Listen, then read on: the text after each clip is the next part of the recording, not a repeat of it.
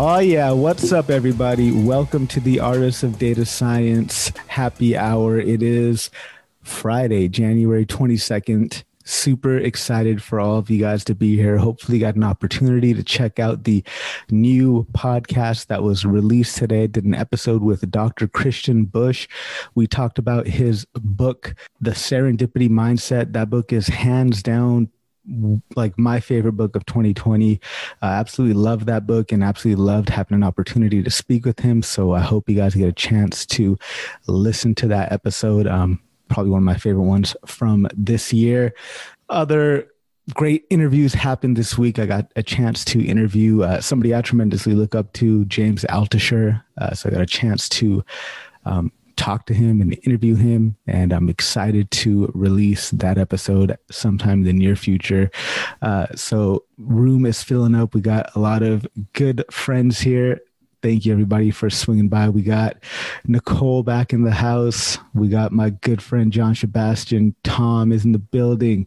We got a, Winnipegger in the house. We got Mitul Patel. We got uh, Tom, Monica, Giovanna, Koshal. Man, so many awesome people here today. Um, how's it going, everybody? It's a going beautiful good. day in the neighborhood. Awesome, man. Awesome. Well, super happy to have you guys here.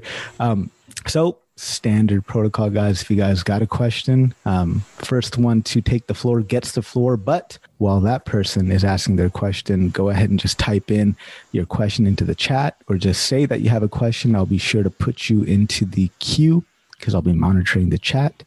Um, so at this point, whoever wants to go with their question is more than welcome to. We got Wiko in the building too, man. Good to see you again, Christian, Eric. Yo. How you doing, man? Pretty good. Right on. So, um, hello everyone. Yeah, if anybody has a question, yeah. man, go for yeah. it. I'm, I'm, happy. I'm happy to open the floor. So go for I'll it. I can, I can, go. For, oh, yes, oh. go ahead. Okay. Um, yeah, my, my question was just around um, doing hyperparameter optimization. Uh, just a general, like when you're starting to do that, um, how do you kind of decide, I guess, how many parameters you maybe test at a time and um, how long? But because you don't want it to spend like two hours or all night running a model trying to to optimize it. So do you just start small and then kind of pick things from there or how do you maybe approach that? I guess is my question. Yeah, this is an excellent question. I can't wait to hear um, everybody else's input on it. But personally, what I do is I'll start with um, some form of like interval bisection where I'll start maybe some small value of a particular parameter and then do a larger value of it and then pick something in the middle and then kind of hone in that way. Um, but when I define my search space, I kind of I, I define my search space as a function of my input data set because if I'm going to be arbitrary, I'd like to be arbitrary within reason, right? So, for example, if I have some number of rows and some number of columns, maybe for a particular hyperparameter where it's reasonable, I would define my search space as maybe going from the log of the number of rows to, I don't know, the square root of the number of rows, right? So it's like a a reasonable search space, but I mean, it's being arbitrary, but I have some intention behind my arbitrariness. Um, but I'd love to hear how other people do this. Uh, ben, how do you tune your hyperparameters? I use DataRobot. Is that a lame plug? No, you, dude, that's all actually. Um, I, to throw out some other competitors, I know there was like an AutoGluon that MXNet pushed or the Amazon team pushed from an Amazon employee. Um, You've got H2O. So you have some open source projects where they've tried to take it on. And then is it is it TPOT? TPOT's the other one. Uh, it which is super exciting because you kind of bring this AI layer to the task of hyperparam search and tuning because it's not just you have the dumb way to search. The dumb way to search is kind of the incremental, like, hey, I'm an idiot. And I'm not saying anyone's an idiot because everyone's done this. Like, hey, I'm an idiot. I'm just going to like incrementally search. But then you have some more sophisticated techniques where there's a little bit of um, intensification and diversification. That's what people talk about. So if you find something sweet, you should kind of oversample it. If you find if you're you know if you're not finding success, you should diversify. Um, those are some of the open source available ones. But me selfishly, personally, I would just use DataRobot. I'd love to hear Tom if you got any input on this, and after Tom, we'll hear from Nicole. So this relates back to my roots in uh, multi-physical system modeling too basically doing a parameter sweep is what the way I see it, although hyperparameter is a good term for it. But um, I like what Ben said, and I really liked what you said, Harpreet. It's a spirit of uh, don't do it on some type of linear scale. Is my first big watch out for. Do it on something more like a log scale or a power scale, and this way you can automate it reasonably. You can start to look for. Uh, you can have it set so that if it found the last best one on an endpoint, the top one or the bottom one, and I'm just talking three points, then you know to keep going and just to shift your scale. Um, but if it lands in the middle, you know you can stop searching on that particular parameter in that loop. However, the sad thing is once you have optimized one of the other parameters or you're going off again, you need to re-include that one. But if you just do something simple like a star search, you might know this by don't and, and get it on something like a log scale, I think now you can begin to automate things and it makes it go better. Thank you very much, Tom. Uh, Nicole, do you have any, any insight on this? And after Nicole, we'll go for John Sebastian and Mikiko on how to tune hyperparameters. I posted a paper into the chat and I'll post it again for those who are just joining. This basically describes how a researcher determined that you can use the the initial outcomes of training as an input to determine like how to set then your hyperparameters. And um, and it helps to identify whether the model is overfitting or underfitting and then that suggests the you know the optimal settings moving forward. So i won't spoil the paper. I'll let you guys um, hear it or read it rather from the source. Uh, but it's it's definitely a good one and this researcher leslie smith um, has a lot of good work in the experimental space. I don't. I know what I will be including in the newsletter next week. Thank you very much for that. I've got a bookmark and I'll check it out. Uh, John Sebastian, Mikiko, and then Dave Langer. How do you guys tune your hyperparameters? What's your methodology? How do you how do you go about doing this? Well, I'm afraid I'm not going to add up uh, anything new because I basically uh, I would do pretty much the same approach as you described uh, uh, during your first intervention. So um, so yes, this is pretty much like word for word what I would have done, uh, what what I usually do right from the beginning. So sorry, but no new inputs from me. no problem. I mean, we're at DSDJ camp, so we kind of think like. Uh, Mikiko, are you still here? Hey, I am. I'm trying to figure out an appropriate Zoom background because I, you know, uh, had to reformat my entire uh, Mac. So uh, I'll have the video on in a little bit. Yeah, in terms of um, hyper parameter tuning, um, just a quick question: Is is this for a standalone project or is this for like in production? Austin, what is this for? This is just a standalone project. Yeah. Oh, yeah. For standalone, like everything that everyone said um, is totally correct. Um, when you do eventually, like, for example, move to sort of a production system, then it becomes less about like how do you sort of like hand tune parameters and more like how do you thoughtfully, um, first off, set up like uh, logging and sort of notifications um, for when you know model performance sort of degrades, and then also some of the packages that, like for example, Ben like mentioned, like TPOT. I've heard some really great stuff, and I think there is a move to like AutoML for at least like hyperparameter tuning. So yeah, and it, would be awesome if you can start implementing into your workflow um, some type of tool to help you exper- track your experiments. So MLflow is a great one that I use. Um, I used to do this by hand because I just didn't know about MLflow, and it has been a game changer and, and a lifesaver for me. Dave, how do you go about um, deciding what your search space is going to be for your algorithm? Simple. I try not to do it if I don't have to. I tend to prefer algorithms. I mean, I've had to learn the hard way. I tend to prefer algorithms that don't require a ton of tuning. Uh, for example, um, I would prefer a random forest, if at all possible, to XGBoost because XGBoost just has a much wider search space for finding the right collection of parameters. If I can get acceptable business performance out of a simpler algorithm like the random forest, why wouldn't you use it? Thank you very much, Dave. Um, so, does anybody else have anything to add to this segment? Otherwise, I'll move on to uh, a question from Anas. Um, I have a related question, and uh, I, I got to confess, I, I don't even have a clue on this one. so I'm, it, it, may be too deep here too, that, and that's okay. But let, hang on a minute. Will you turn that off for just a minute, noise wise? Thanks. Um, let's say you're choosing between algorithms. Like when I'm automating a pipeline, I'd consider several different models too. But then I'm thinking, am I to am I to choose the model based on the default hyperparameters and then just take the best model and fine tune the hyperparameters? Or do I really need to try to fine tune the hyperparameters on each model to choose the best model? And I confess, if someone asked me on that on the show, I'd say, I don't know. I have that same question. So I, I'm just curious what others would say on that. Yeah, definitely. I mean, that's the experimentation part and the science part of all this. Um, you kind of go with what the what I don't want to say what feels right, but you got to go with you, you got to go with some reasonable arbitrariness. Um, but any other points on on on what Tom was saying there? All right. Yeah, well, I guess if under the no free lunch theorem, you just never know, generally speaking, what model is going to be the most effective. I mean, you know, you're probably not going to use a random forest for a high dimensional text problem. You're probably going to use an SVM or maybe a neural network. But generally speaking, you never know. The problem becomes those how many algorithms are there out there that have reasonable defaults that'll give you reasonable performance? There's not actually that many. So it's kind of complicated. So generally speaking, that's why I always throw random forest in the mix because it usually does pretty well. Generally speaking, with the defaults, you can tune it a little bit, but you don't have to. And then maybe I throw an XGBoost in there. But if the XGBoost, I'm going to have to do some parameter tuning.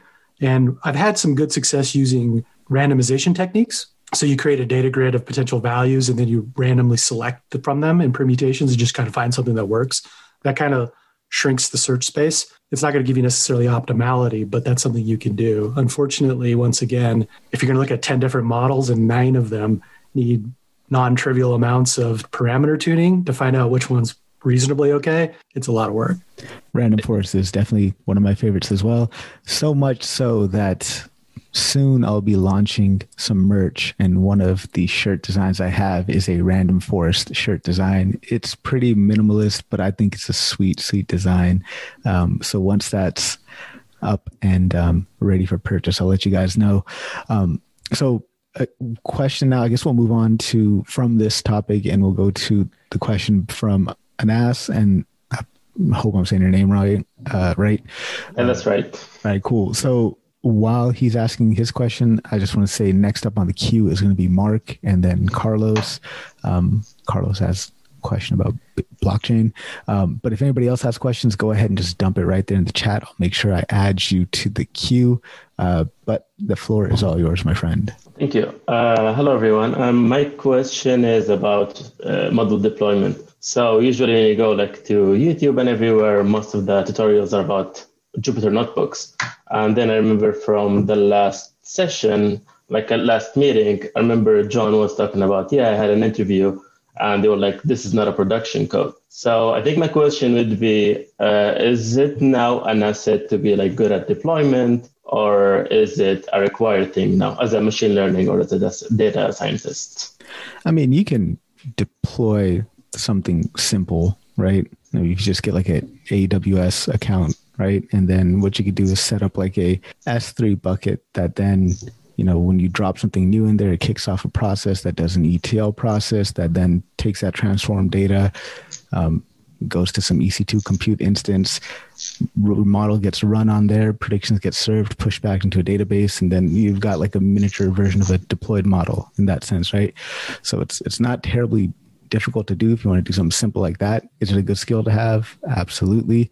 Um, but I'd, I'd love to hear what what Ben has to say on this topic. Well, the, I, I, love where this has progressed. It's become so much easier. So pick your favorite AI library, and I don't think it's very hard to find a Flask wrapper or some API where uh, people have just given you that code. It just works. Um, uh, but I think some of the things you hit on, the the cloud is amazing. Like I'm a big Amazon fan. They make this really easy. So like serverless lambdas. There's so many things out there it used to be hard. That's the stuff that like the older people on this call can bring up. It used to be hard. Yeah, I mean, it, it definitely is a good skill to have, and I, I don't think it's as challenging to pick up now as it you know was maybe a while back. Um, I'd love to hear from from uh, let's hear from Mikiko on this topic, and then after Mikiko, let's hear from anybody else who wants to talk about model deployment. You can just let me know in the chat, and I'll call on you. Yeah. So the, the funny part is that we, um, like, so in the startup that I'm working on, right, like we're very, very early stage and we, in some ways, kind of are struggling like with the question of like, do we build versus buy? You know, and so um, and I think a couple of people have mentioned this before. Um, like Dave Langer had a really great response about how like yeah dave about how like for example uh, if ai is if, if ai and ml is something that you are selling as your core uh, product. And i also I, and Joe Reis also had a response on this too right? Um, it makes sense there potentially to build because that is like a potential strategic element of your company or product. Um, but in a lot of cases like for example where you're not sort of doing the moonshot ai ml product that's like revolutionary right like maybe you're just trying to like automate a bunch of processes or you have some more like you're you're baking in ai uh, or as some some people say like ai native versus like ai inside you know is another analogy. Um, you know there it kind of just makes sense to buy. Now how that's relevant to for example your employment you know and your growth in your professional career as like a data scientist or an ml engineer. Um, so i think you know we started off with data science being like this bucket where like anyone could kind of like sort of fit in you had this like wild west of skills and experiences. Um, but what I'm seeing a lot more is that like instead of having like strictly ML or AI practitioners, it's there's this kind of uh, migration of of people who are engineers or people who are researchers or people who are analysts developing um, like AI, ML, data science kind of capabilities, right? So it's adding on to kind of existing functions. And so so here's the thing, right? Like if you if you want to continue growing your career, you will eventually kind of have to build up that skill set of being able to deploy stuff in production because ultimately that's kind of what companies are paying for. They're kind of paying for you know getting immediate business value. Um, the companies where they, for example, like Google or Facebook scale, where they can kind of support um, you know research teams, it might matter a little bit less. Like you can kind of just sort of specialize more. But for example, if your goal is to uh, number one be employable, um, number two, make sure that your work actually has an impact. Um, you know, and also number three, like being able to sort of keep yourself open to sort of adjacent opportunities. It's really good to start like thinking about like, um, you know, like hashtag MLOps, hashtag like machine learning engineering, um, hashtag whatever, right? Um, there are certain skills or or tools or platforms um, you know, it's good to get familiar with AWS just because they're kind of like leading the way in terms of companies being able to sort of like quickly kind of scale up those operations. Um, you still kind of have to know sort of like what you're doing. And a lot of times, you know, people who have like, for example, a software engineering background can kind of adopt into that a lot easier, right? Because they're essentially just going like, I have this sort of like paradigm for how, you know, code should flow or code should work and then they can just kind of map it to existing like aws products or exist or existing open source products. So i would definitely say like it's super important. Um, you know there's like communities like mlops and ml engineering that are just kind of growing around it because um, you know it's something that i think lots of people are kind of facing that question of like how do we you know how do we move beyond the hype and actually just like really make it useful? So i mean that's like my two cents. Thank you very much mikiko. Yeah absolutely love it. And i mean uh, just a, a, quick, simple workflow to simulate model deployment, which I think would be good enough for, uh, to talk about in a job interview, get enough to get you experience. You could have, you know, maybe just you sim- simulate a batched workflow that runs when you upload data. So data will come in somewhat unstructured.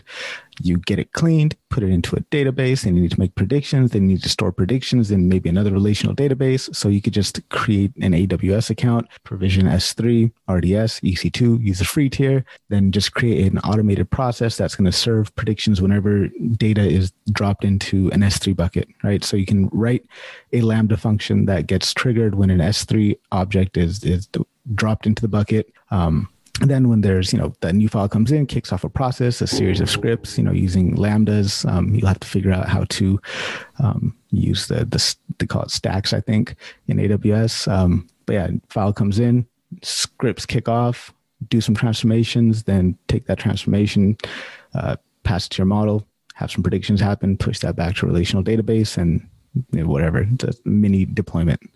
Um, so let's hear from uh, let's hear from Mark on this because Mark says he has uh, coming from the perspective of someone making the transition now. Yeah, so not gonna front as if I'm some some expert. There's definitely much better experts in here, but um, I'm currently a data scientist who's trying to make the transition to ML engineering. Um, and specifically, uh, about in August last year, I was laid off and gave me a chance to really think what I want for my career. It was like putting ML in production. Um, and so especially for like the interview process, being very intentional, like where you're currently at and then where you want to go. So when I did my interviews, I said, hey, here's my skill set, here's where I want to add value, but I want to be an ML engineer eventually. Um, how can I do more production code things? And that really tailored me to jobs that actually could provide that to me and provide those learnings. And then once I was in that role, um, and also what Harpreet said, that you can do your own kind of self learning as well. But the thing that's been the most helpful in the past six months of my current role, where I'm learning how to write production level code, is uh, is uh, code review. Just having people who are engineers actually review my code and say like, "Hey, here's this better way to do," it. or like, "Hey, I read their code and like this is object oriented programming. Please do this instead." it's been really helpful and like my my most recent project i, I built an nlp pipeline um, it was probably the hardest project i've ever done but it's been the most growth i've ever had because i actually had um, an engineer basically mentor me a little bit um, in that role. And a big part of that was because in my job search i specifically asked for that. And that was like one of the things i wouldn't kind of back down on. Absolutely love that mark. Thank you so much. Um, any other tips or advice on this topic of you know being able to to have experience deploying models? Um, the importance of it i guess the importance of it can't be understated but you can do a miniature version of it yourself and you can kind of understand the the workflow and, and the pipeline.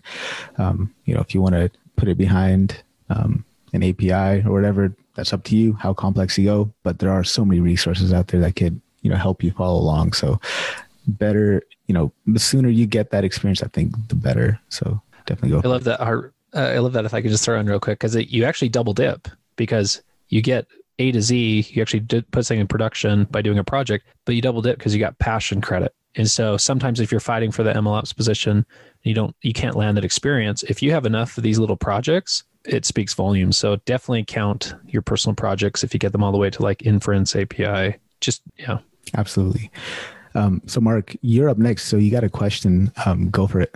Yeah. So, uh, something you know, I'm I'm currently growing in my in my career, and something I noticed when I first started working in tech was I worked in operations, and a lot of the projects I did or tasks essentially was like if I did more work, I got more done. The outcome I got happened. And now I'm getting further in my data science career. The projects are much more complex and more what work does not equal better outcomes. I have to be much more intentional and so I'm just curious, and it's probably a very subjective kind of response for everyone, but what strategies people use to like not burn out because you know doing the sprints not working anymore, but also like you know make better decisions um, as you're growing your career and doing more complex work. I think the key to not burning out, the key to making better decisions is just having a, a certain stillness in your mind, right? I think that is probably the key to getting there. I know that's probably not the answer you're looking for, but for me to achieve that, I found that just journaling and writing my thoughts out every morning has been tremendously helpful. So I've got like I've got like four journals that I write in, right? One is just a complete brain dump where I just dump everything out of my head. And then another one is something that's more intentional, talking about how I'm going, what I'm planning on accomplishing today. Um, you know, something along those lines. It's called the six minute journal. Highly recommend it and I just find that to be helpful. It just helps me clear my head and clear my thoughts, um, and it just there's there's less noise in my mind throughout the rest of the day when I do that. Just it's more still, it's more tranquil, and I'm just able to just do things. Um, I don't know if that's the answer you're looking for, but that's that's how I handle it. I guess I'd like to ask you, like, how do you define burnout? Do you define burnout as like I just I, I hate data science, I can't do this anymore, or what is what is your definition of burnout? I use it as a broad term. I think burnout definitely means different things. I guess one of those, I hate data science. I can't do this anymore. Um, but another one could just be like, I'm reaching the end of this project. I'm, I'm, I'm working on this project, but I'm not working as good as I was in the beginning of this project. Um, and so like, again, that was like a, if you approach a project with a sprint and not this marathon, um, it may work if it fits in that timeline, but if it exceeds that timeline, you're going to be in trouble. So I'd say maybe that you can you can reflect back on previous sprints, look at how much you were able to accomplish, and then kind of set a precedence, not a precedent, I don't know if you know if that's the right word, but using what happened in previous sprints, right? If you can use that as a benchmark for how the next one is going to go, right? So then you could say, okay, well, I think we're overloading ourselves this time around because last time we tried to do this during a sprint, we had like 10 items left in the backlog and we didn't get a chance to get to them, right? So that's how I would I would do it. I'd love to hear from um, let's hear from Giovanna and then Ben um, on on how you guys manage the burnout. Thank you, Harpreet. Uh, I think that uh, a good advice is to work uh, based on priorities. I think uh, you is the best thing because your energy you have to focus your energy in the things that are going to make you grow as a professional as an, um, everything is about what you want to achieve. So if you want to grow as a professional and you are learning more things in your position now maybe you have to um, to make more effort to achieve your goal. But you have to find what is the priority and put all your energy there and distribute um, i think the how you want to achieve the the the goal of your job and the goal that you have as a professional. I think you have to balance both of them because it's important that you need to grow in your position but at the same time to grow as a professional because i think you're you you are not expected to stay all your life in that position or in that uh, company. So you have to to deal with that. Thank you very much. Let's hear from let's hear from ben. And after ben let's hear from carlos and then we'll hear from jennifer and pakiko so just remember I, guys are in line I, I love this topic because I feel like colleges don't really prepare you for it like mental health management. there you go, go get a job. And actually, I had the experience this year where uh, one one of I had a data scientist on the call, and he started crying. And it was one of those things where like you can break like everyone on this call. It doesn't matter who you are. If you're not managing this, you can reach a breaking point that will shock you. And and like he was fine, fine, fine, fine, and then like within a few days, just completely broken. And then it's like, holy shit! Like you haven't taken a vacation during all of COVID. Like get your ass on a plane. And so he took a whole week off, went to some tropical islands with his his family, and he's a different person now. so it's like, um, so I, I think the takeaway is you know you, no one else knows you, and you should be in a constant discovery on how to manage your own mental health, whether it's exercise, meditation. Everyone's different, and if you're at a breaking point, you need you need to manage your own mental health, and you can't expect someone else to do it for you because bo- bosses get busy they don't know what's going on in your head. So, so for me, getting outside, bike riding, th- there's lots of things that I do to help with that. Thank you, Ben. Carlos, what about you? Going to say uh, something that I, I follow a lot of salespeople, and sales is interesting because it's really like output oriented and not like input oriented, which is great. And one of the things I get in the newsletters is sharpen the saw, and I put in the chat what that means. But essentially, like you're not really paid in data science to put 40 hours in on your coding. You're paid for like the outputs of your products. And so if that means you can do that in 25 hours at peak productivity, do that and spend the other 15 manipulating your life to have that perfect 25 hours consistently. So I mean like exactly what Ben said, like get out, longboard, play basketball, do whatever you need to and focus on like your output so that you're not like just sitting there, oh, I did my 40 and that's it. Because that's actually the worst situation. It's just like you do your 40 and you go home that's really what they don't want from you. They want your excellence. Um, and if you can do that sustainably at 25 hours of excellence, like that's awesome. Spend another 15 having fun. A lot of people do that. Oh, by the way, a lot of people are not working 40 hours a week. I don't know if people want to admit that, but uh, I don't do 40 good hours most weeks. Thank you very much, Carlos. Uh, let's hear from um, let's hear from Monica on this, and then Mikiko. Yeah. Um, so, from a project perspective, I want to put a little twist on this. And um, some experiences that I've had in the past is you kind of look at a project as one chunk oftentimes and you work to get that huge chunk done and oftentimes when you get to the end and you present your project your product to the stakeholders they're like mm, that wasn't quite what i was expecting so my advice would be to kind of uh, break it up into smaller milestones. And then at the end of each of those milestones, go back to the stakeholder and have that conversation with them to kind of check base if you're even moving in the right direction. And I think that's a good um, a good thing to have those breaks and that feedback to make sure that you're still going in the right direction and you're able to um, get motivated again in some instances where you're like, okay, you're doing a great job. This is what needs to happen next. So then you're re energized and ready for the next milestone. Absolutely love that. Thank you, Monica. Uh, Mikiko, how do you manage not burning out? Yeah, it's it's funny because I it, I'm a little struggling with this a little bit right now. Um, so something so some some advice that people have given me um, is first off uh, think about kind of like the sum of your I don't, I don't say the sum of your life's work, but like uh, the sum of your life. So typically, what happens right is like we get a queue of like stuff to do, um, and then we're like, okay, we'll try to like you know uh, fit in stuff into the calendar and kind of like just try to optimize it. Um, but what I've seen other people do is like uh, for example, there's a professor that Cal Newport talks about.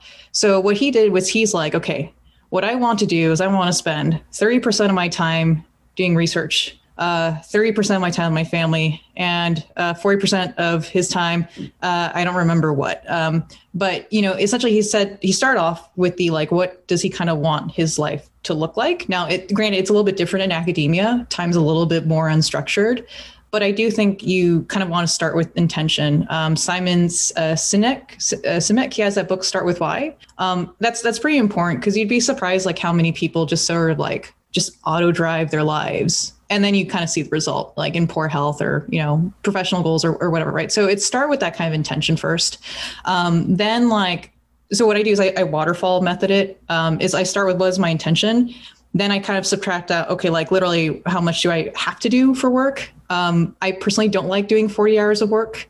It's just not going to happen. I'm like, if I can do like 20 hours, that'll be great. And then I'm like, okay, now how do I then sort of like do stuff around it, but then keep kind of pushing stuff into the buckets I do like.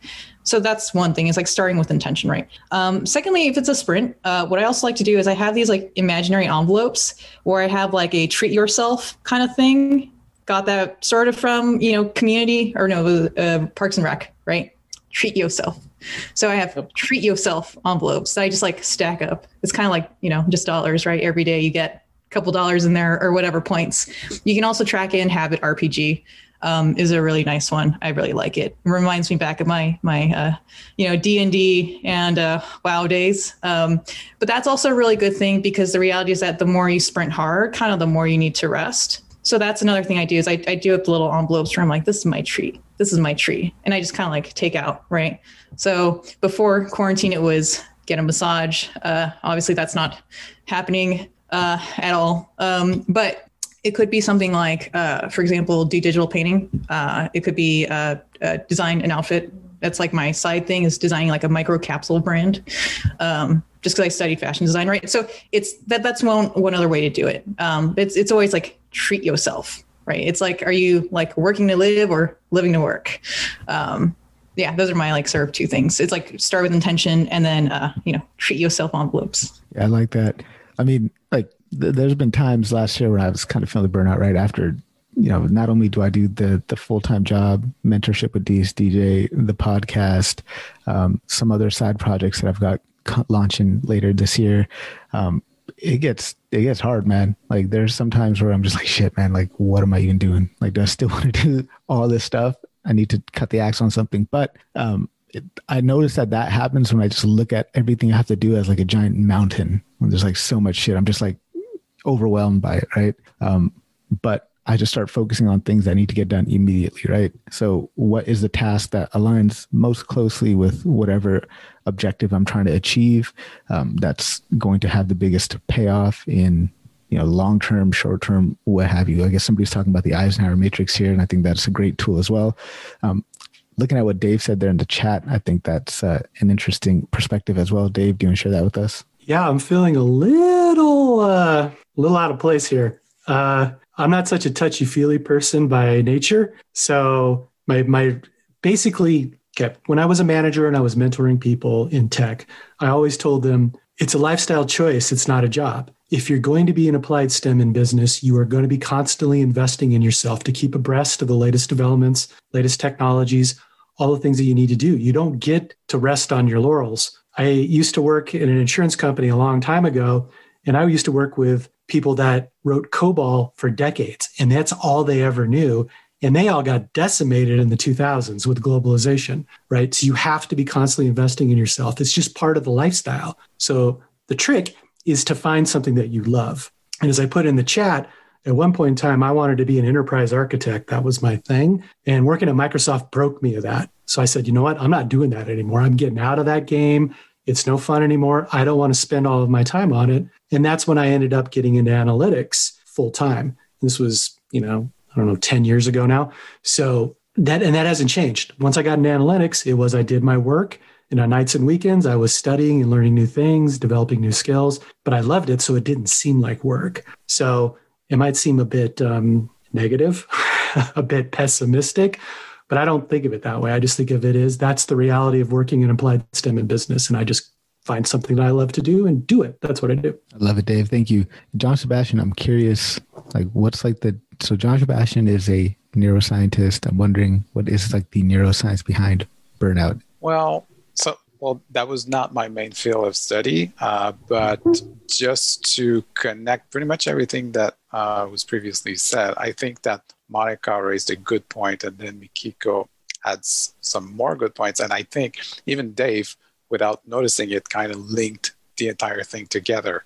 So when it comes down to you know dealing with complexity, because you know that was the original question. Uh, complexity usually most of the time is just like a, the sum of small tasks and if you're able to and, and again i'm just going to relate to what monica was saying you know if the idea is for you to be able to break down this big task into smaller tasks so that you can actually you know just take the whole thing in bite size so that way you can actually see the end goal and you can actually and then this is where i connect with what mikiko was saying so then every time you finish a small task, you can actually reward yourself. Because ultimately, this is how we work. You know, the, we have a task to do, but it needs to lead to something in which we're going to get some sort of reward. That's you know the neuroscience thing, but that's also just a human thing. So if you can actually you know finish a small task, getting yourself a reward, and then move on to the next thing. And I think this is uh, basically how it connects to what Dave was saying is that ultimately, you know, if you like doing something, of course, you know, there's always like the debate, you know, should you um, sh- should you go with your passion or should you work into doing something to see if you're going to be passionate? So, but I don't want to get into that um, that debate. The whole idea is for you whenever you actually um, start doing something and you like it. Of course, it, it will not look as as work anymore, but it would still be stressful. But stressful is not evil. We always describe stress as being something that is negative, but it's it's just something that's happening uh, in your body. And basically, you know, stress, it's also what drives you uh, whenever you're doing something that you're passionate about. So it's something that is actually good, that could actually be good as well. So you just need to realize that. And once you realize that, your whole mindset will shift with it. Uh, but, you know, it's a process and you need to be conscious about it. So whenever you're facing complexity, it's just just think of it as just being like a, a collection of small tasks and just break it down so that you'll be able to see the end. Thank you very much, John Sebastian. Mikiko also said Diffuse Learning by Barbara Oakley. I think that's great. By the way, keep an eye out for the episode I did with Barbara Oakley that will be launching sometime in the near future. Also, um, a couple of books from authors that are going to be on the show a little bit later that I recommend when it comes to to, to tackling big big problems. One is called Cracking Complexity by David Benjamin.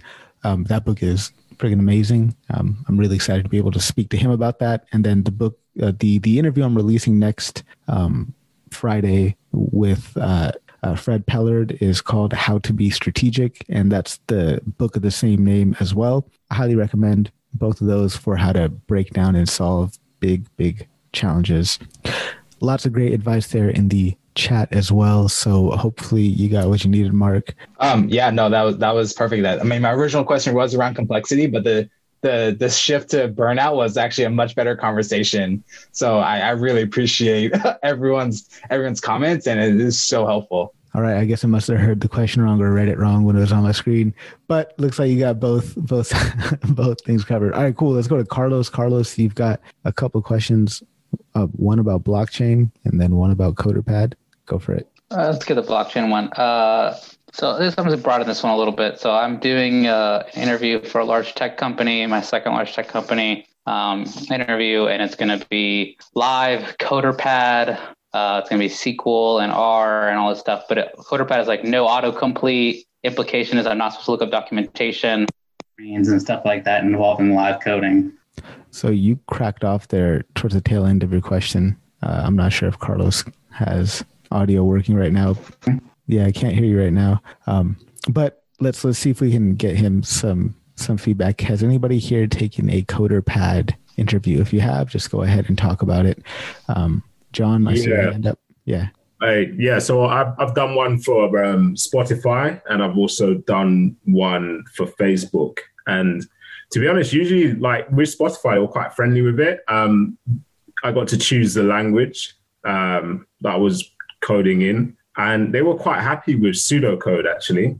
So it was kind of more to test like how to, I don't know, like program a task efficiently, you know, rather than you remembering and recalling all the syntax. Because I don't, I don't think anybody really does. You know, I think you always kind of find yourself referring to to Google or you know to documentation. So yeah, that's my experience of it. Anybody else done CoderPad or anything similar to that that could help Carlos out with some insight? Doesn't look like it. Um, Sorry, can you hear me now? The question was just like any experience with like the big tech company interviews that involve live coding uh, and like how your experience doing that. Because I, I, there's no IDE, no autocomplete, no documentation, no Googling. So it's like very interesting. Yeah, I've never been in that situation. Um, Akshay, you said you've done some LeetCode. Is that anything similar to CoderPad? Um, it's more of like sample code. So you get a lot of interview questions from big companies, and it's it's a little bit guided. I would say it's not completely blank slate, uh, but that's something I found useful in the past. All right, there you go. I think in general with these type of like in that scenario, um, kind of along the lines of what John was talking about, it's more just your thought process and the way you're thinking through um, the the problem that you're working on. So I think if you can just communicate and make it a kind of two way communication with them and just talk about what you're doing out loud, um, that could go a long way. Um, I just posted a link in the chat, but there's this resource called Interview Query, and they have an excellent blog where they talk about how to approach um, doing technical interview questions for a lot of the FANG uh, folks. And what I really like about his resource is that it's not just like, hey, here's how you do it, uh, how code X Y Z, but it gives you strategies of like how to talk to the interviewer, what type of questions should you ask the interviewer, how should you approach it. Um, it's I wish I had it when I was interviewing earlier for Fang. Yeah, this looks awesome. Um, check that out, guys. Interview query, interviewquery.com. Um, I'll be sure to post a link to that in the uh, show notes as well. So, um, yeah, I'd just like to add as well. Like, I think with the with the CoderPad stuff, it's just important to remain relaxed as well because ultimately you can prepare, but there's always going to be a curveball. Like, you know, you can't predict everything that's going to come up. Um, so yeah, a lot of it is about talking through your thought process. So for example, with the Spotify one, it was quite simple and I got it straight away. And, you know, there's, there was several stages to it. Um, where they asked you to initially build some kind of loop and then kind of make it more efficient. And fortunately for me, it was something that I had a lot of practice with, so I got it straight away. But then when I had the Facebook one, it was more of an SQL type problem with their kind of specific chat databases. And it took me a while to get my head around what was actually happening with the data. And it required me to ask a lot of questions to clarify things. So it's important to just relax and make sure that you're clarifying what the problem actually is that needs to be solved. Communicate with the interviewer as well. And you should you should be fine. Absolutely wonderful advice, John. Thank you very much. Uh, anybody else have anything to say on this topic? Well, actually, uh, I forgot about it, but I did have one uh, maybe a year ago. And uh, just the way it went uh, w- was very similar to what, John was saying. Um, and I actually, I, I still remember what was the actual task. And actually, I use that task when it comes down to, you know, making demo for people.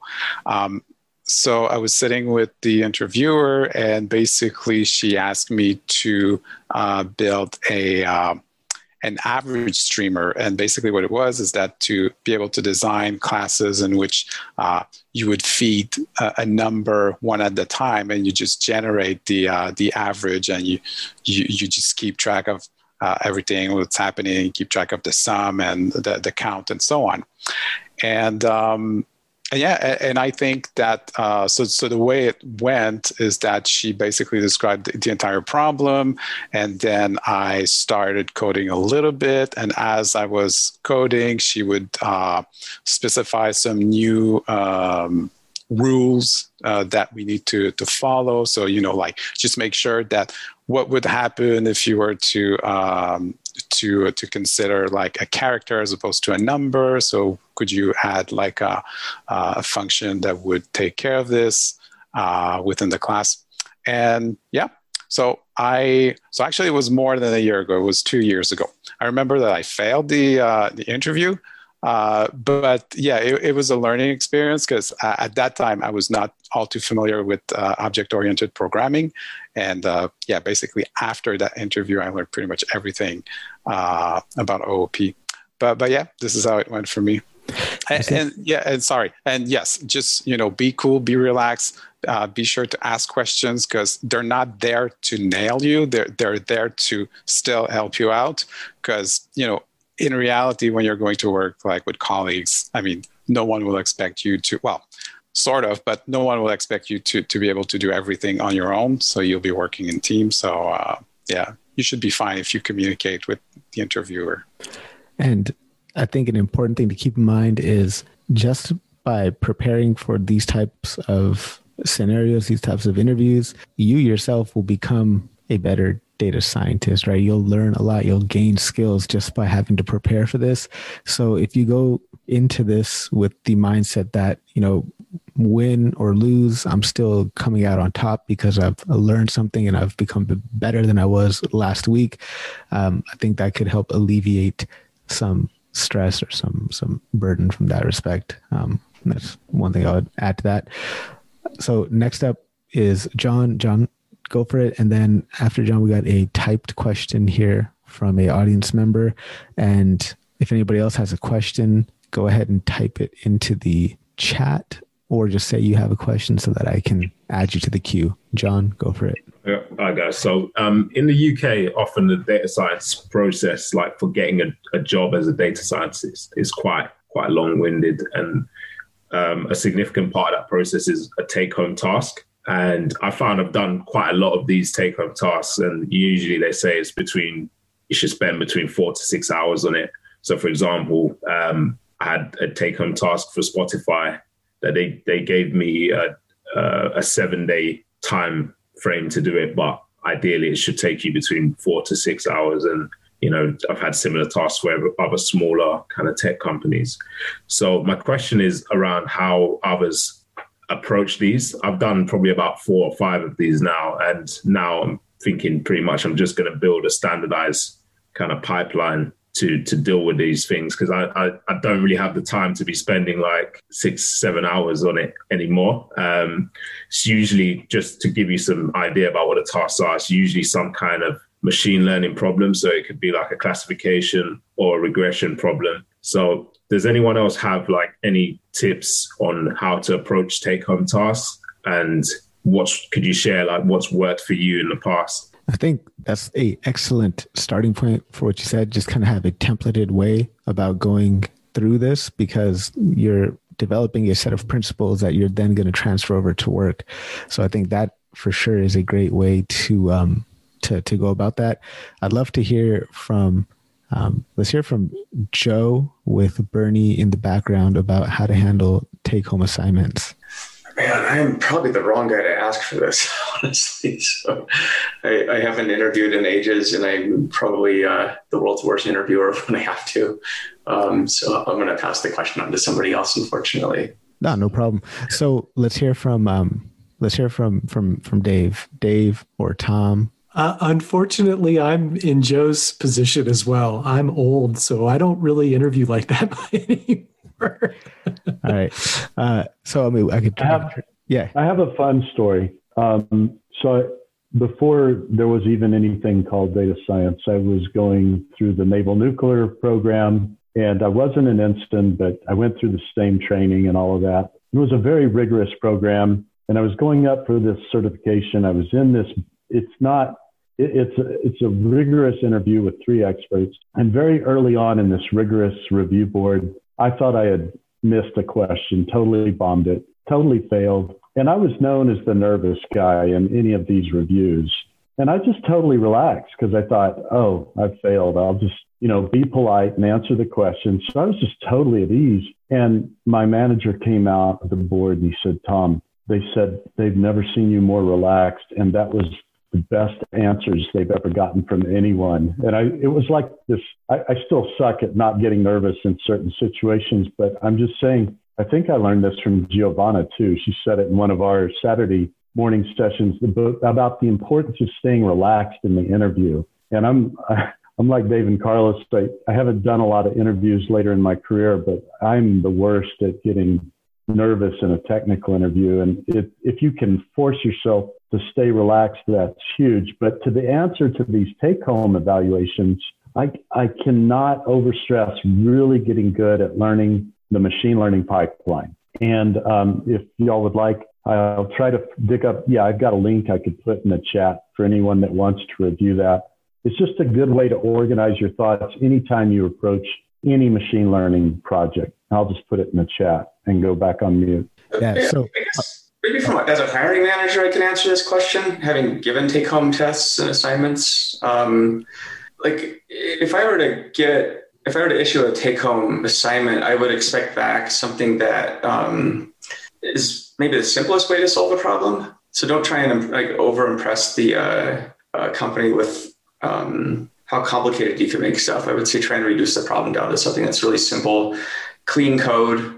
Uh, definitely um, abide by coding standards. If you're using uh, Python, use PEP 8. Um, I pay really close attention if you're using bad syntax in Python. Um, like if you're if you violate PEP 8 too many times, I'll just disqualify you out of hand. So, because um, I think a coding interview uh, and technical interview is as much of you showing how you can demonstrate knowledge as much as you can uh, communicate in the style um, that's been presented to you. So, and maybe clear documentation or comments um, are necessary as well. It's sort of if you like gave a pull request to a project, it would be very similar standards, I would say. So, but that's that's me. So I'll give some general advice. So, um, and then I'll turn it over to my colleagues, John Sebastian and Mikiko, because we've done like literally hundreds of these uh, for Data Science Dream Job. So, like, I literally have uh, this week, I've probably done like seven or eight like assistings with take home assignments just because that's what we do under the office hours there. But without knowing too many details about your specific problem statement, I'll outline a few core things that you should make sure, right? First of all, just make sure that you have a well organized repository structure with a clear entry point and a clear exit point, right?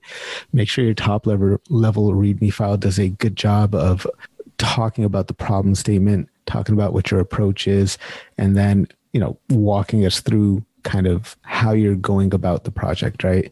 Uh, make sure that you're making good use of, like Joe said, PEP 8 standards. Um, again, this is all depends on what your specific case is, but make sure you have good use of OOP principles. Make sure if you're doing graphs that you've got a title to the graph, you've got your X and Y axes labeled. Like that's super important. If you've got a notebook or a series of notebooks, um, make sure if you have a series of notebooks that it's very clear where we start from and what the progression is, right? So that could be as simple as saying zero zero dash enter here, zero one dash EDA, zero two dash feature engineering 03 dash whatever right and make sure it's clear and make copious use of comments right so make sure your doc strings for your functions are really up to par well defined right? What goes into this function what comes out right? Make sure that you're walking us through your thought process because like i can't open your head and look into it and say what was this guy thinking when he did this thing? Right? So definitely walk us through what is going on in your mind when you're doing this, right? And additionally, like you don't need to include like all your dot heads, dot info. You don't need to have like don't make the notebooks something where I have to sit there and scroll for like 45 cells before I get to something interesting, right? If there's shit that's like not interesting t- to you and you're just putting it there just to show that you know how to do it, I'd probably remove that right?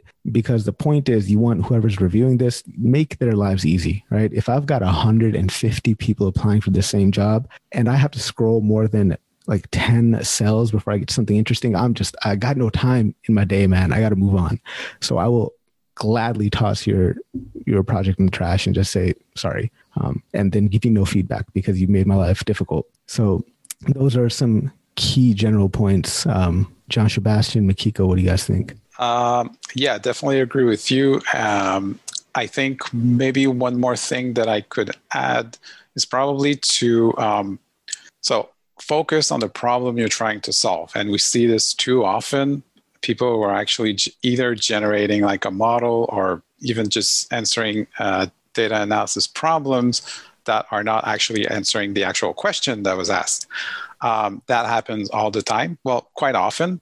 And uh, one more thing that I would say is try to connect the problem you're solving with the business uh, that with a business problem, with the business problem that you're trying to solve. Meaning, if you're generating a model um, I mean, it's good if you report me the metric at the end, but tell me what the metric will do, uh, how it's going to bring business value.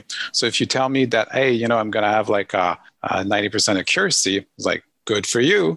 Uh, but ultimately, you know, what was the problem about? Was it were, were you trying to to do like a, a marketing ad campaign problem or were you trying to to optimize like a, a cell process if so try to explain to me how this metric is going to affect the sales and try to come up even if you just make up numbers uh, try to to to uh, to put value to the end result and try to put it into dollar sign value Thank you very much, John Sebastian. Uh, Mikiko, I know you dropped some excellent resources in the link as well. Do you have anything else to add to that? Yeah, totally. So, um, from a, I guess, hacks standpoint, um, uh, first thing is definitely start building up your like repository of functions that you use. Um, you can just store them in GitHub, right, as like just, and you can also look at other people's gists too. Um, second thing is, in general, you can't go wrong with a notebook, either in R or Python um, or like a Jupyter notebook or like um,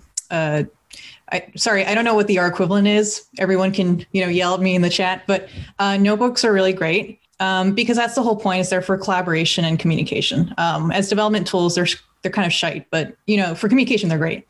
Um, secondly, like you can have a template, uh, like notebook style. So for me, um, I, I, have a template one I use uh, where I just have things like stubbed out for myself, right?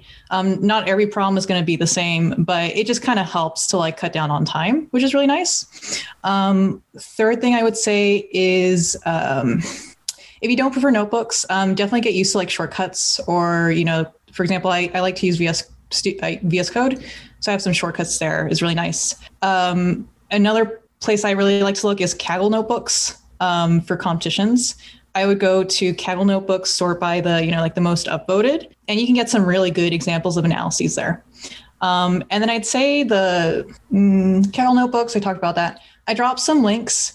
Um, you know, for for example, like one is a walkthrough for a production data science notebook, um, and I also dropped a link to um, a series of like student capstones from Springboard. Um, they're not necessarily all like the most amazing, and they were also developed over like a period of you know six months. But that can be maybe some inspiration, and, and you might find some functions that you can just kind of bookmark. Um, but that's pretty much what it comes down to. And then, um, last but not least, um, for example, for Python, there's like three libraries that are used a lot, right? It's like uh, scikit-learn, um, Seaborn, and then you know I forgot. There's like a, a third one, no, uh, maybe NumPy, right? Pandas. Um, pandas, yeah. Shoot, I know that's so bad. I was just writing some code too. I'm sorry. I'm only on my second cup of coffee. Um, so the documentation for those is great. If you go to like the demos or the gallery stuff, um, I also will just save off stuff too. All these things I just like organize and save as links or like code pieces in like my GitHub or Notion. And that's just kind of like the way to kind of sort of hack it because I don't think you you don't really want to be spending time on like the code or the or the setup or the cleanliness. Those are kind of things you should sort of have going. You want to spend a little bit more time on like the so for example if you're going more for a data analyst data analyst or scientist role on like the insight um, some interesting trends even some recommendations and if you're going for more of an engineering role probably what you want to spend more time on is displaying like kind of best practices you know like for example like ci cd or um, you know unit testing and all that stuff um, yeah that's my bullet point list of hacks Awesome. Thank you very much. Anything else to add on this from anyone? Feel free to to to just unmute yourself and jump in. Also, shout out to Al Bellamy. I just noticed that you're here. How's it going, man? Good to see you here. Um, Monica, anything to add about take home assignments and how tips on how to do them properly? I don't think I have anything necessarily to add. Everyone had really good points. I really like the idea of having a pipeline so that things can go faster every time you're working on it. A huge emphasis on solving the problem that they give you. Um, that's where you're really going to wow the interviewers, is if you solve that problem, um, because that's what the whole point of it is, is solving problems um, and not wowing them in other ways like uh, a while back, I was taking one of those take home tests and thought it would be really cool to have my graphs in the the color scheme of the company. I thought there they'd be like, oh, they she gets us, she understands, and no, no, it didn't really work very well. But so wow them by answering their business questions. Yeah, make it make make it easy for the person on the other end reviewing it to see that you can easily come in and contribute value. So that's that's the whole objective with with the take home assignment, right? Um, so quick, Harpreet, real quick. Yeah, go for it. EDX, um, the free version of Microsoft's uh, data science certification coursework, they have an excellent series on storytelling, and then Power BI, which is essentially Tableau or uh, Google Data Studio. But I just think those are really good things to go through. Thank you very much, Tom. Appreciate that. So, uh, John, hopefully that you got some takeaways there. Let me know if you got any other questions. Um, otherwise, we can go to the next question. Oh, thanks. That was really good, everyone. Yeah, very useful insights there. So thank you. Right on. So another question that came in through the chat. This one is from Mitul, uh, and he's asking. Um, he's got some background issues with background noise, so he can't unmute. But he's saying, how do you get around an issue where companies want to give their first preference to computer science, ML slash stats backgrounds in terms of hiring. Having done interviews at 20 or so companies in the past, I've noticed this trend and it's kind of sad for fresh grads who are coming from diverse backgrounds to break into the DS field. Um, so, Matul, if I'm not mistaken, I think you're working on your PhD in physics, which I think is a great setup for um, data science. And I mean, even look around this room, man, like a lot of us don't necessarily come from computer science or, or ML stats background.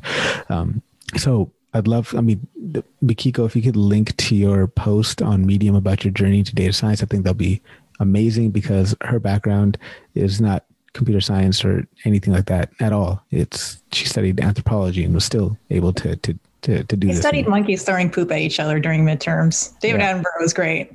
It, yeah. I, I entered college, biomedical engineering pre med, exited out, monkeys, monkeys, CrossFit. So I'd love to hear from from um, from anybody who wants to to to chime in here about you know how, how first of all I would say this. First of all how big is your sample size of companies that you're looking at right? So ha- have you looked at a thousand companies and all you know a significant portion of these thousands are asking for computer science or ML or you know if you do come from a physics background like yourself, which is extremely quantitatively rigorous, um, do you have projects, specific data science projects to showcase your ability to, to do work, right? So that's one way to kind of bridge the gap. Um, Tom, let's let's hear from from you here. Just real quick, did you say he's getting his PhD in physics? Yeah, I think Matul is working on. I just wanted to jump in there. Um, so I did my master's in theoretical physics, and I did some um, projects, like personal projects in data science, when I was trying to transition into uh, the data science field.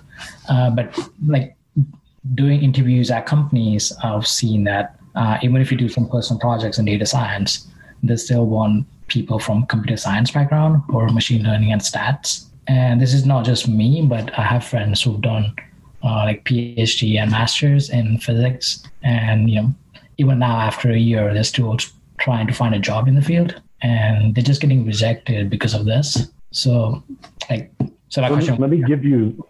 I'll give you my experience real quick. So, um, migrated into data science as a PhD in industry, and didn't have a data science title for a long time. Worked on some ways to kind of fix that, but what I found, Metul, is that um, I was very marketable to people or, or companies that were more aligned to my engineering background and still needed a data scientist. And I just stopped fighting it and found that, oh, I still love this.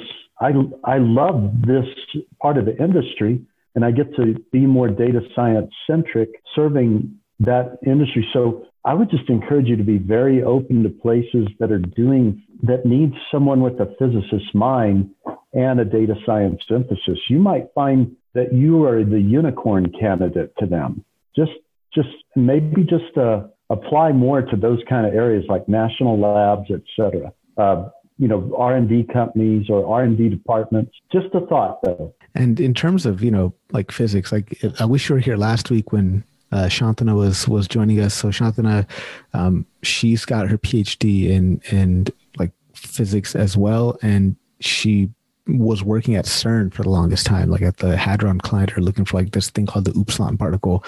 And now she's a machine learning engineer in industry, and she was having a great conversation with somebody here. I don't know if she's here today uh, with Megan um, about how somebody from an academic background can break into uh, data science. So I highly recommend going. I'll, I'll link you to the to the video from last week, and I think you can find some great tips and insights there. Um, but I would say you can probably bridge the gap not only with personal projects, but just making sure that your interview game is is on point, right? So making sure that you're communicating properly during the interview, making sure that you understand the company, that you know all these other types of quote unquote non-technical skills that are important for data science make sure that you're capitalizing on those but i will link you to the discussion from last week i think you can really benefit from that because this is straight up somebody who studied physics that that has made this transition i'll try to put you guys in touch as well um, anybody else have something to add to to this um, john yeah dave so it's not directly related but set the Wayback Machine to the 90s. Uh, when I was first getting started, uh, my bachelor's degree is in economics, and I wanted to be a software engineer. And back then, if you didn't have a computer science degree, you were unlikely to get a software engineering job. So, to echo kind of what Tom was saying, don't be afraid to be broad in terms of getting a job anywhere. So, my first coding job was programming COBOL on a mainframe. That's not what I wanted to do. despite what Joe might tell you, that's not what I wanted to do. Uh, but I took the job because it was a foot in the door. And that's usually what you need. You just need that first job, that first title, and that gets the ball rolling. And sometimes it might not necessarily be the perfect job, but just see it as one step along the journey. And that's going to be critical because uh, they, the company that paid me to be a COBOL programmer also trained me to be a COBOL programmer. And I only did it for nine months once they found out I knew C, they had me do that instead. That's actually what I wanted to do. So it wouldn't have happened if I hadn't been willing to do the COBOL job first. Wonderful. Thank you very much, Dave. Um, so anybody else want to add anything to, to this topic? I think it's a great topic, but it was something that we covered really in depth last week. Um, be sure to link you to it, Metul.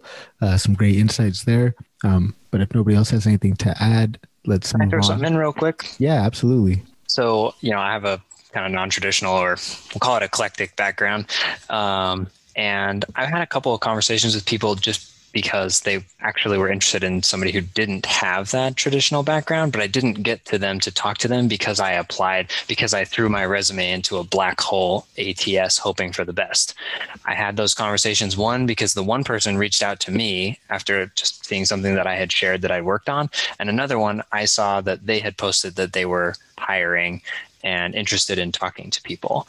And both of those conversations were great and have led to like just open, you know, open um, conversations that we're having, you know, moving forward that could eventually turn into jobs. And so, but neither of them happened because there was a job posting that I applied for and then got to a conversation. So I think that sometimes just starting starting the real conversations with real people, then they can see you as the context that in, in your context and how you might fit into their world as well. Wonderful. Thank you very much. Yeah. I, I just want to add that it's very important, uh, it's an advantage to know about the industry. Sometimes, if you have a background in that industry and you want to jump into data science and you know about that industry, they take you in consideration because you know about the business and you can be trained. And for example, here in Italy, there, there are a lot of um, positions that they said, okay, if you know about the industry, that is a plus. So I think it's something interesting. That's a very, very good point. Um, Monica, go for it. Oh, never mind. And then Monica, then we'll hear from Mark. Oh yeah, I just wanted to say like data is literally everywhere. So with like I have I have an accounting background. I got my first job as an IT information security auditor. So sometimes you just have to be creative, know what data exists in your area and what you can do with that data and then maybe create a personal project off of that and show what you can do with data that exists in your world. Yeah, that's an excellent point because you're dealing with a lot of the same issues in physics that people are dealing with in industry, right? So a classic example is for fraud detection, right? Fraud detection, you might have the issue of having a imbalanced classification problem where the fraud cases are very, very low compared to normal cases. Well, in physics, you're dealing with something similar, but it's the opposite scenario, right? Where you have too much noise and the thing that you're interested in is not as frequent in the data set. It's the same, like the draw those analogs between the type of problems that you're working on in physics to the type of problems that people will be working on in industry, right? Like a classic example I always use from biostatistics days is survival analysis. We did survival analysis in when I was an actuary, um, and we did it as a biostatistician. And it turns out in industry, when you have subscribers, it's called churn. So try to find those correlations, those analogs between the types of problems you work on in physics and what is happening in industry. Um, so let's hear from Mark. By the way, Greg, what's up? Good to see you here. Um, I just want to share a recent thing my friend did that I was just really impressed by. Um, just to change your perspective is like not necessarily finding opportunities, but creating opportunities. So he got burnt out of one of his last job and just quit and said, I'm just going to spend some time find a new job. He went and got a subscription to PitchBook, which is like a, a website for startups for funding. He went and did a data driven approach. He found all startups that were a Series D in funding between the sizes of 60 and 80 people um, in healthcare. Then when he got that list, he did a deep dive search of all the news press releases to figure out what their pain points were. And then he developed stories for his top 10 choices of like, if he was there, what problems he would fix with his skill set and then he went directly on LinkedIn and emailed to the to the CEOs or different hiring managers and said, "Hey, I'm so and so. I noticed that you're in this position based on these press releases. I can do X, Y, Z for you." He literally had multiple companies say, "We don't have a position for you, but let's interview." And one company actually created a position for him. So if you're finding a hard time finding a position, just like create one. Um, just being very strategic and taking a very data driven approach. There you go, man. Choose yourself. Sounds like that guy read Choose Yourself by James Altucher because that's exactly the type of thing he would have done. Um, awesome. So, Metul, hopefully that was helpful. I will link you to the conversation from last week, which I think will be highly relevant to you. Next up, we're going to go to Akshay, and then after Akshay, we got Jacqueline. Um, so, Akshay, are you still here? Did you leave? Yeah, so my question was around uh, decorators um, as functions in Python. I've been learning that lately and just kind of struggling with the whole approach of writing wrapper classes and passing arguments to that within the decorated functions. So, wanted to know if anyone has any tips around how we can get best get on this object-oriented programming here. Joe, mm, I would I would ask like, what are you planning to use a decorator for? Uh, it's not for a project. I'm just learning right now. So I've been familiar with functions before because I've been writing that in different languages. But this is something new for me as a decorator, and I'm just struggling how it's used in an actual software programming approach.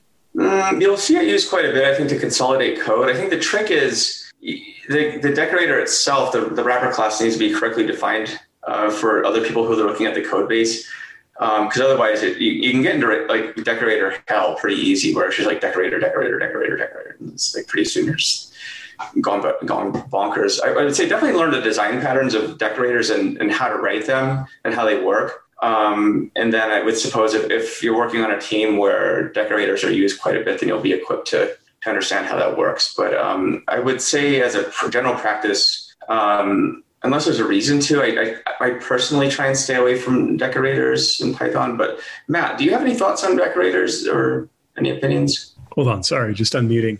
I mean, my sense is more that these show up in really complex libraries and projects than anything else. And so I don't know, maybe other people have other opinions, but unless you're developing a really complex internal framework, it seems like they're not quite as common. But maybe you guys can cite some counterexamples to that. I would say you might want to focus more on context managers. Um, decorators, they have their place, but the only, mo- mostly it's been in web frameworks that I find them real valuable, like in Flask. Context managers are not so hard to understand and write, but, and I wouldn't say that it's super hard to learn decorators, but I, I agree with Joe and Matt. It, it's rare that you really need to write one of those, but if you do, just be insistent in your Google searches. There was one day I just was tired of it and I wanted to understand decorators better. And I finally found a really good blog post that it wasn't a toy blog post. It really went through the details of how they were, gave great analogies.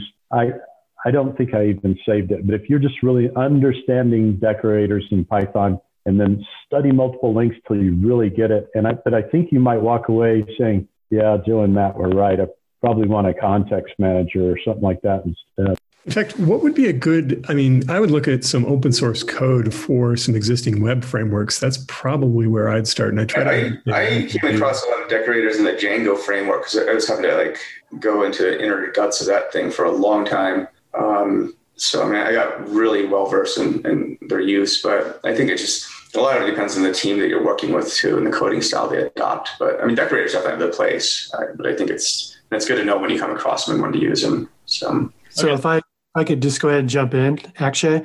Um, decorators are an old school design pattern and they're not necessarily Python specific. Python has them. So if you're interested in actually understanding the object oriented why of decorators, grab like the Gang of Four, the design patterns book, the original design patterns book. It talks a lot about decorators and the why they exist. Okay, that's definitely helpful. Thank you. Um, anybody else have anything to add on decorators? Only thing I know about decorating is Christmas trees. I was about to make a joke about that, but it wasn't too easy.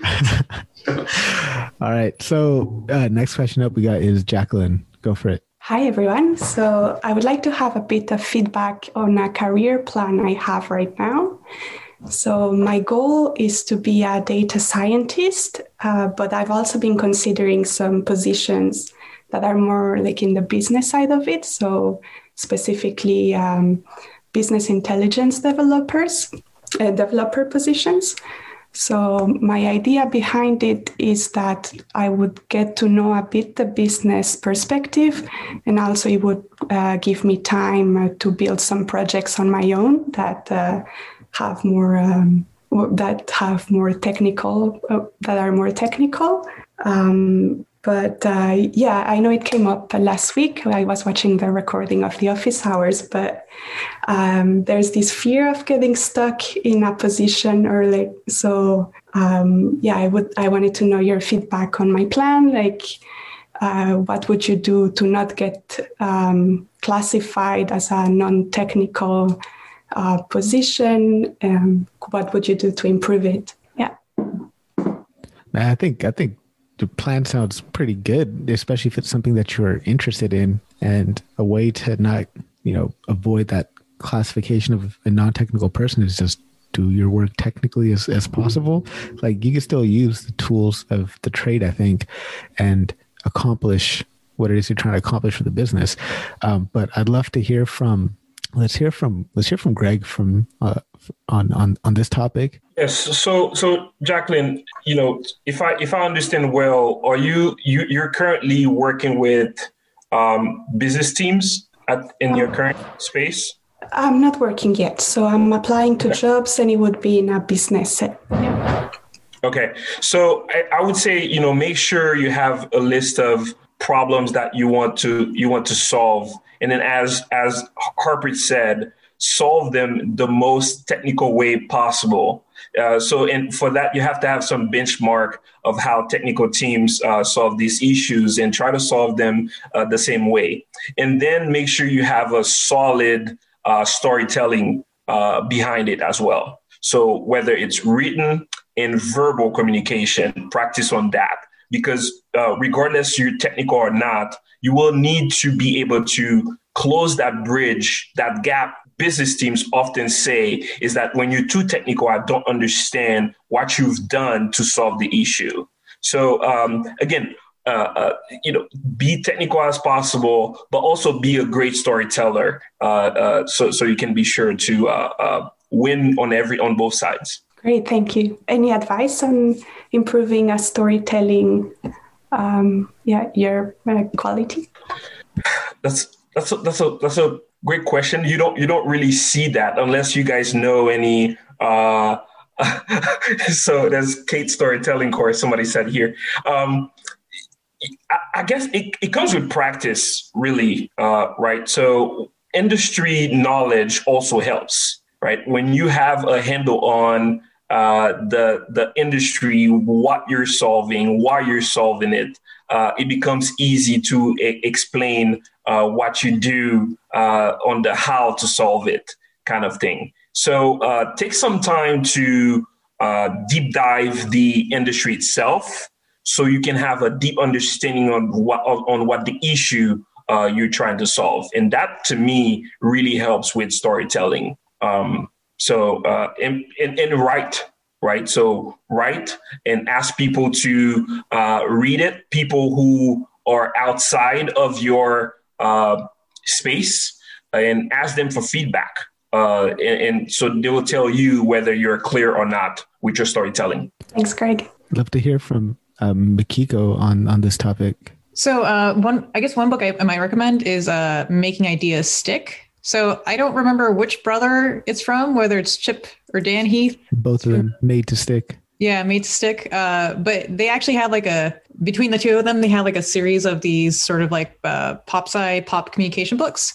Um, but they're really kind of nice. And like one of the things I sort of took away from the made to stick uh, idea was um, to instead of sometimes like it's good to start with like a little vignette, you know, like in order to sort of like contextualize or centralize people to the problem. Instead of just coming out saying like okay like this is a problem it's like have a little sort of vignette then you follow up with a you know the problem.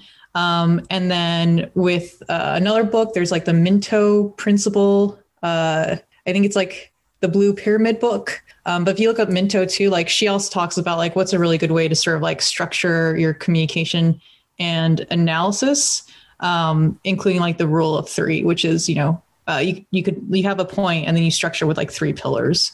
Um, yeah. One thing i will say though like it is um, so we had the saying at this one company which really should have been a signal to me to leave that company sooner but you know whatever um, was uh, be careful what you're good at you know? So there's kind of like in a company sometimes if you get really good at certain things for example like really quick short analyses or or all that jazz um, sometimes they'll sort of like kind of keep giving you that work you know?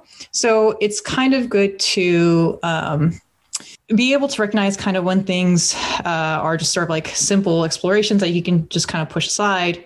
Um, be able to triage those really quickly, and then you can move on to the projects that require a little bit more sort of technical sort of uh, de- depth and insight. Let's hear from uh, Giovanna and and Dave on this on on Jacqueline's career path and plan that she's pursuing. I was uh, typing on the chat.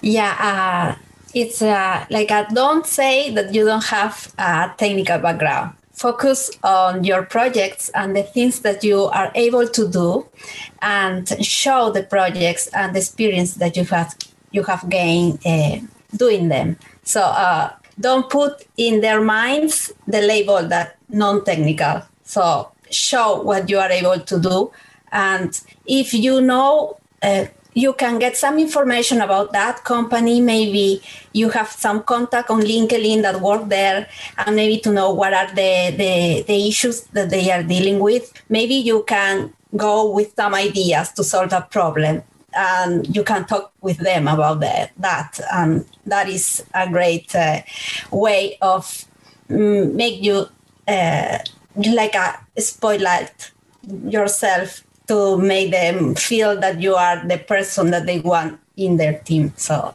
it could be a good idea. Dave? Yeah. So as I mentioned in the chat, um, if your goal, and I'm making a presumption here, so forgive me if it's wrong. If your goal is to eventually become an analytics professional of some form, where analytics is what you do all day, be careful about business intelligence because business intelligence is its own career path. It's its own thing. Um, it's a very worthwhile path. It can be quite lucrative, by the way, as well, but it's not necessarily a purely analytical type of position. For example, you can spend many years building assets, analytical assets for companies. You can become an expert, for example, in the SQL Server stack for Microsoft, build cubes and reports and data warehouses and all kinds of stuff. And that's all good and valuable to the companies that you build it for, but you don't do analyses. You're not doing analytics.